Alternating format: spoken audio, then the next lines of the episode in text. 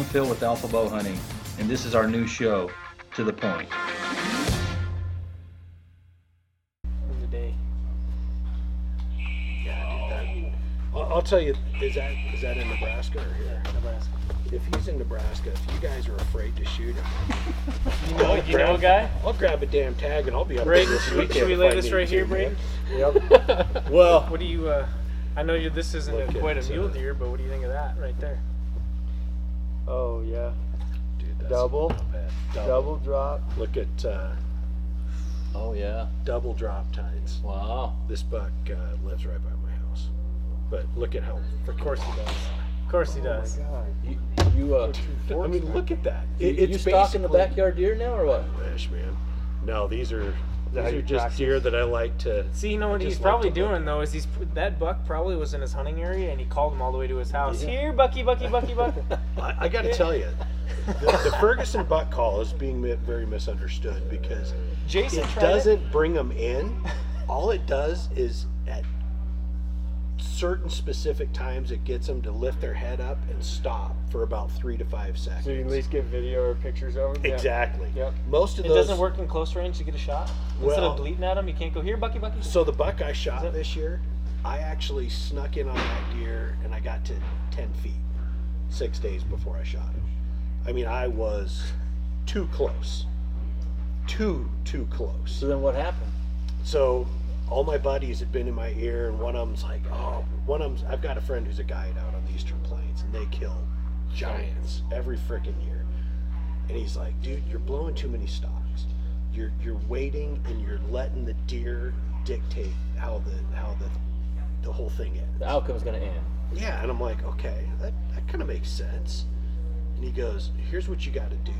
You got to get up there. You got to get in place, get in position. He goes, and if I'm you, I'm getting in position at 50 yards, 60 yards, whatever. You know, he goes, for me, I want me and my clients at 20 because none of my clients can shoot a, shoot a damn bow. And he goes, you want to talk about frustration and just pissing a guy off? He goes, that'll do it. But he goes, you got to get in there, get set up, get in position, draw back, and grunt. So I grunted like a deer, I mewed like a cow, I was about to squeal like a pig. I wasn't totally sure that was going to work. And in the back of my mind, the little devil on this shoulder is like, hey, Bucky, Bucky. And I almost did it, man. I almost did it. I just wussed out at the end, and I should have done it. I totally should have done it because it would have made for the best story oh, ever. it would have been amazing. After three cow calls and three or four buck grunts, uh, he stood up, and all I could see was his freaking neck, his neck and his head. That was all I had shot at. That was the second time that that season I that I'd snuck in close on deer. They stood up, and all I could see was their stinking neck. So, those of you who are tuning in, thanks for uh, tuning in crap, another episode To the? Point. Seriously? Yeah, you want to stay natural. Yeah, this this is is- natural. Hey, Henry's buzzing himself, but Phil Mendoza here, both Erie, Braden Forsyth, and we've got special guest on with us tonight, Henry Ferguson, none other than, uh, you know, the the local known hero here for, for being a, a top notch muley hunter, man. Well, and the guy who thought the league was on Wednesday night instead of Thursday night. Well, we did so- change that this year, so you could go ahead and buzz yourself again for that one. But um, yeah, Henry telling us a little story of, of one of the uh, stocks that he put in. So you you you you mentioned something in your your story there, and I'm gonna go ahead and flip what I was gonna talk about.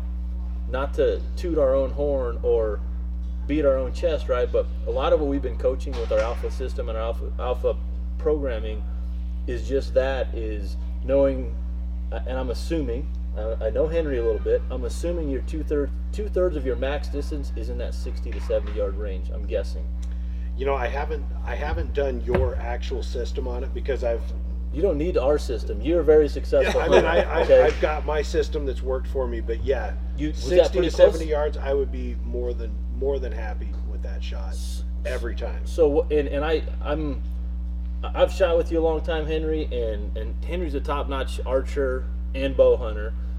And again, I'm not trying to put words in your mouth, but I usually I can I can shoot my groups in a comfortable group grouping out to 100 yards. Bow's the same Yeah. way, Yep. And it's something that so when we what we're doing in our in our coaching He structure, didn't mention you, I'm not. That and- and I- Braden. Braden no, I would just raise. kills I would stuff. raise my hand and oh, say, Oh, okay. I would say, say but Braden's no, I'll not just get Braden's not closer. far off. so, but what I'm saying is, when you look at your the, the, what we're coaching is really promoting that two thirds range to know Yeah. that 80 to 85 percent of your shot scenarios are going to be a, a, a green light Yeah. within that two thirds range and in, right? Yeah. And and Braden thinks I left him out on purpose. I didn't leave him out on purpose. Braden just he's like a little ninja that gets into 20 yards anyway. So I just like It's- closer. it's There unnecessary for you go. Braden. He's always in the first third, but um, so that approach, that mindset of you know getting into that that spot for your stock or whatever. Other people are mentioning to you 50 yards, 60 yards. What other things do you like to do, Henry? Just a couple couple tips. Keep it short, keep it sweet, because we are to the point here. Because I know that as guys. As guys, we can we can sit in bull crap all day. Oh, right? yeah. 'Cause we, that's what we love the to do. But Henry, you've you've been very successfully killing mule deer for years, and if you don't mind sharing a tip or two, something that you Okay. kind of your go-to or your hey in this situation, I know if I can get to if I can do this. We already heard, heard your your Matt, Matt story. Yeah. the- the- yeah. the that didn't work that- for me. Okay, so what what has worked consistently for you? And maybe it's a setup Wait 'em thing. Wait them out. So so for me, I think I think mule deer hunting is perfect for me because I'm not a patient person by nature. I'm just not. I don't I don't like waiting for stuff. If there's an early express ship option, this guy's taking it. Mule deer hunting forces me out of that. And it, it forces me to play the game on the mule deer strength. Because for me, I've, I've been a lot more consistently successful when I kind of take the action to them, so to speak. And or you know, and I, I take the action there, and I get I get that aggressive? stock, and I get in place, and then I just sit down and wait. And that's that's where I mean, again, you know, mule deer hunting for me has been a, a good life lesson teacher because it it teaches me that I don't always have control over that situation. So that's why I tried. That's why this year I tried A little more aggressive. calling and I tried grunting and I tried mewing and it it, uh, it didn't work for me. And I, I don't know. Maybe it's it's maybe it's because there's too many cats in this area that I'm hunting and it's uh, these deer these deer are pretty freaking wired to be honest. So w- w- another question to kind of, you know, when you're looking at where you're you're glassing up deer, or you're ideally going to make that approach to get to where your your them out spot is, is it? I mean, are, are you doing? Uh, are you trying to hit their their an ambush spot where they're crossing? Are you trying to get to where they're going to go water? Are you trying? Are you just kind of l- learning their animal behavior and seeing what where they're going to make their most common mistake? What When what- I'm scouting, when you're you're hunting? asking? oh, Like, when I'm at hunting, that go okay. time. So at go time, almost I would say 90 to 95 percent of them, I'm it's spot and stock. I'm waiting for them to be bedded before I go make a move on them. And part of that, part of that's because I hunt really open country, for the most part. And if they're up and feeding, there's just a big opportunity to get picked off, in my experience. Sure. So Now, if you if you see a buck and you know where he's headed, and you're like, "Hey, I think I can cut him off," are you going to try it, or are you going to tr- let that buck head I- off and then try to relocate him in, So in his bed? It's kind of a case by case basis. Usually, I'm going to wait and go stalk them in their bed. But this year, the place that, excuse me, the, from where I was glassing to where the the deer were feeding, there wasn't a. I'm going to try to get there before him. I mean, I'm a mile and a half, two miles away. So I mean, it's not. Yeah. You're not it- catching it- him. I'm not going to catch up to him. It's it's down a steep slope and up another one, so it, it just doesn't. I mean, for me, I want to have the opportunity to see where they're going to bed and assess. Can I get there now before they shift to their second bed? I say, what Do I where need do to you, wait? What do you do for that time? Do you? Is it just a case by case? It- it's totally a case by bed- case. Bed Sometimes- time or bed the first time. Or, Yeah. So, for example, the buck I shot this year, um, he was we. I spotted him. He was the first deer I spotted that morning. Was out there with my son, and literally right after first light, um, I, I kind of took a big sweep through this main valley, didn't see anything right off the bat. Looked on this other slope, bam, there's a buck, big tall buck, and I mean it was it's the deer I ended up shooting. But uh, anyway, he was he was a number two buck on my list, and when I saw him, he he basically went in and he, he fed until gosh like 8.30 8.45 that morning so i mean he was up feeding quite a bit and fairly late and then when he did bed down i immediately told my son i'm like he's not going to stay there all day. There's just no way he's going to stay there all day. There wasn't enough shade. He was bedded in some buck brush but he was bedded right at the edge of it. I'm like he's going to lose shade real soon. So we sat tight and we watched him till 11:30 and so from 8:45 till 11:30 all we're doing is sitting there killing time Yep. watching this buck and waiting for him and he never moved. I'm like you know what i honestly don't think he's going to move at this point so we just went over and made a play on him and as it turned out he was he was still there at 2 o'clock by the time we got in position got up above him and So made it happen I, I've got a couple more questions, and it, great, great t- talking with you first because um, you know Braden and I sit on on the mountain sometime this year in particular where we were not glassing up a lot of bucks. We were not seeing a lot of deer in general, right? Up high where we were at, super dry, tons of hiking pressure, recreational yes pressure yes welcome to colorado right? And um, so it was That's something that we were trying to evaluate a ton of things. So, first question on an average year, I know you, you travel a lot for work, Mm-hmm. busy guy, family, uh, kids. How, how many times do you think you get out and, and scout preseason?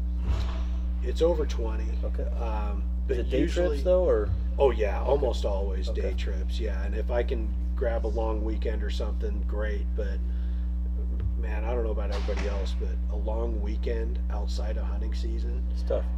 it, Yeah, it- it's like exist very much. yeah, it's like finding it's like hunting for unicorns, man. I mean, it's it just doesn't exist. I mean, my son's got something, my wife's got something, I've got something. There's just you've just got to be smart with the time that you have and make the absolute most of it. So, so next question: What type of glassing system do you use for scouting? I mean, are you using a spotter, ten by combo? Or are you using some fifteen? What, what's your So- go-to for for that?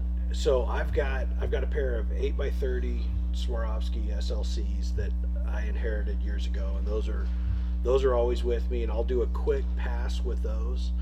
Um, and I mean, I can spot stuff. I can spot movement. I can spot animals with those from a really long ways away. But almost all of my real true glassing spotting is is done with the 15s. And I mean, the 15s are they're like borderline cheating in my Yeah. opinion because that's you can just see so much. Your eyes are relaxed. It's not like squinting looking through a spotter.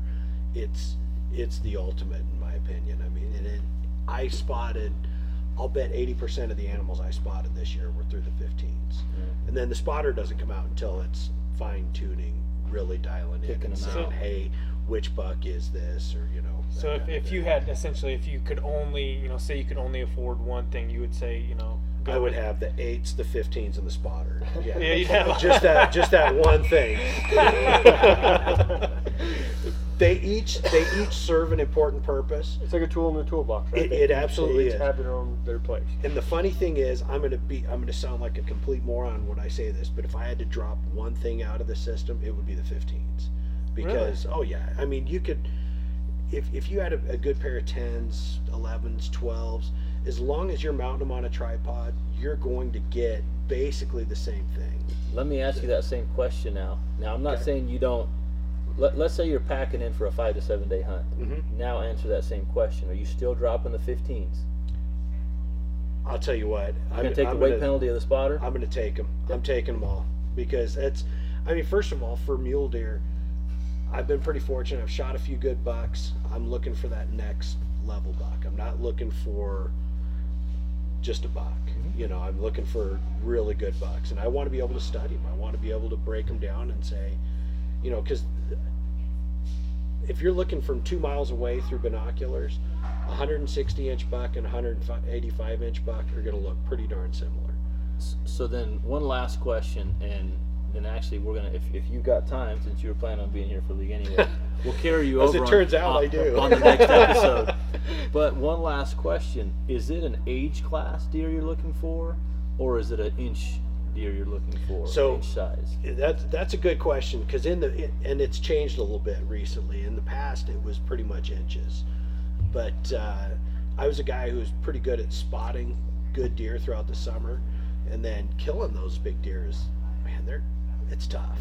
That's next Seeing them level and killing stuff. them is two Right. totally different things. It absolutely is, and I'm I'm pretty good at uh, I'm honest enough with myself to know that I'm pretty good at finding them.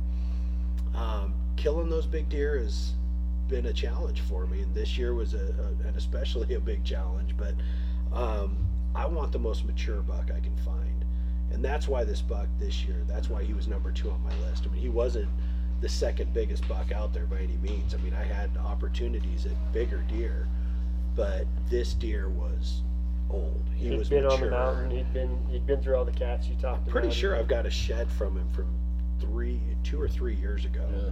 and it was a big shed. So I mean, this is this buck was probably better last year than he is this was this year. But yeah, I just wanted that mature buck. I wanted to It's match wits with him. You know, that's that's the thing that extra year that they have on the hoof that just makes them that much more you know aware and keen to, to Yeah. everything around them. So like every said, year matters there. adding that level of challenge is tough because Well, think about the difference between you and your 20s and you and your 30s. there's no difference, man. Okay, let's uh, let's ask his wife that. um, No, I now think about the difference between 30s and 40s. I mean, there's these exponential differences and, and you know changes that you go through there, and so it's it's important to. Uh, and I mean, if you look at a mule deer, you know their life expectancy eight to ten years on without you know That's us chasing them. That's on the uh, extreme high end. Yeah.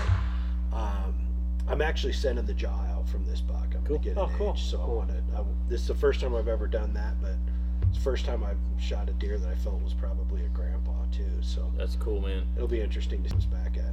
So Henry, I appreciate the the discussion. Like I said, this is these are some of the discussions that we have regularly behind the scenes at the shop, and that's why us doing more of this is um, is what helps us to create some parameters and organize a few things. Talking to guys like Henry and their experiences and putting together that system that we're trying to help you know new to to and I don't want to say even experienced bow hunters. The different perspective can help anybody. Absolutely. Yeah. So on the coaching side, it really helps out a lot. Talking with guys like Henry is just fun to hear the stories anyway, um, and and be able to be able to put that into context with what we do on the on the coaching side really helps. So Henry, where on uh, Instagram, Facebook, where, where can people kind of follow you at with your, your So, experiences? My personal page is Big Chief Whackabuck on uh, on Instagram. How did that name come about? Well, I'm 116th Cherokee, like uh, about 90% of the population. So, you know. um, There you go. Yeah, so just kind of a, a goofy nickname that stuck, and you know, I had to come up with a name for for my Instagram handle. I like it. I could have gone, you know, like Henry Ferguson, but I mean, come on. You know. Yeah. It's not very unique. That's all American right there, Exactly. I mean, so and then uh, we also have another page called Not Fit to Hunt, Yep. and that we do. Well, we started as doing more tips and um, tactics and stuff like that, but it's really just kind of turned into a couple of chubby guys making fun of themselves, and having a little fun. And, So- and those videos on YouTube.